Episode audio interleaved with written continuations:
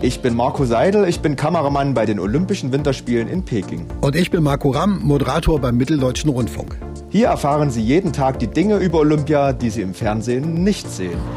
Peking Backstage. Hinter den Kulissen der Olympischen Winterspiele. Ja, also heute würde ich gerne mal über die Schanze reden, die hier über alles überstrahlt, über dieses Skiresort Sangyaku, wo wir uns befinden. Ja. Es ist wirklich ein gigantisches Bauwerk. Als wir hier den ersten Tag angekommen sind, haben wir natürlich, so wie jeder, der hier neu ankommt, sofort die Handys gezückt und erstmal Fotos gemacht. Es thront auf einem Berg, es sieht aus wie ein UFO, ein ganz frisch gelandetes UFO. Äh, Gerade wenn hier immer, die, es ist immer sehr gutes Wetter, äh, wenn die Sonne scheint, die ganze Schanze ist so mit so einer mit Metallschicht äh, verkleidet. Da glänzt die Sonne drin. Also es ist wirklich ein unglaubliches Bauwerk. Warst du schon oben? Bist du, läuft man da noch hoch oder geht's da mit dem Fahrstuhl dann von unten nach oben? Mm, es ist ein sehr langer Weg bis hoch. Also erst fährt man mit einem Fahrstuhl, dann steigt man in so eine Art Bergbahn, also richtig mit so einer Kabine, mit einer Zwischenstation am Juryturm. Dann ist man endlich oben und dann steigt man nochmal in einen Fahrstuhl, um dann dort auf dem Balken oder dann da quasi auf dieser Etage zu sein, wo dann die Sportler sich dann eben auf den Balken setzen und in die Tiefe rauschen. Oh, also da kriegt man noch richtig was fürs Geld an der Schanze. Und da werden ja alle Sprungwettbewerbe, die nordisch Kombinierer und so weiter dort äh, ihre Sprünge machen, ne?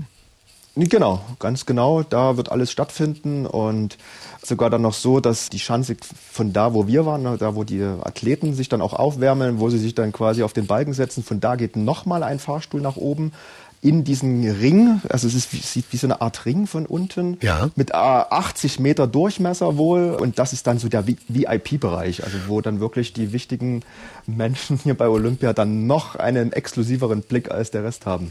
Du bist ja nun also Profi-Kameramann. Wo würdest du dich denn an dieser Schanze am liebsten mal platzieren? Egal, ob das jetzt geht oder nicht. Aber welche Stelle wäre für dich die wichtigste, um geile Bilder zu machen? Also ich denke schon, dass äh, relativ weit oben die beste Stelle ist, also wahrscheinlich sogar in diesem VIP-Bereich, vielleicht sogar oben auf dem Dach, wenn das gänge, ja, ist Ja. natürlich unmöglich, weil da oben ist auch komplett alles mit LEDs beleuchtet. Bei uns hier im Hotel, wir haben quasi zwischen Schanze und Hotel einen großen Berg dazwischen, aber dahinter, hinter diesem Berg strahlt ein riesiges, gigantisches Licht, was eben von der Schanze kommt.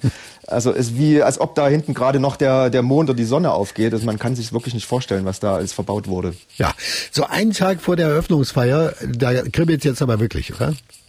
Ja, hier kribbelt's wirklich bei uns allen. Auch hier werden alle langsam nervös, auch bei den Chinesen. Wir sind heute ein paar Mal schon auch mit der Kamera an der Schanze unterwegs gewesen. Da wird seit Tagen geprobt. Gerade wenn es dunkel wird, werden dort nochmal die ganzen Lichter angeworfen. Das Was ist konntest du sehen von den Proben? Was war da zu sehen?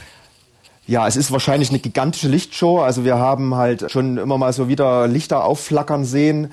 Die ganze Schanze, also dieser ganze Turm ist, wie gesagt, mit äh, LEDs beleuchtet. Da wird wohl alles mit in einer Choreografie ganz fantastisch beleuchtet werden und überall standen heute Tänzer auf den Tribünen, die dann auch in einer bestimmten Choreografie immer was zur Musik geprobt haben.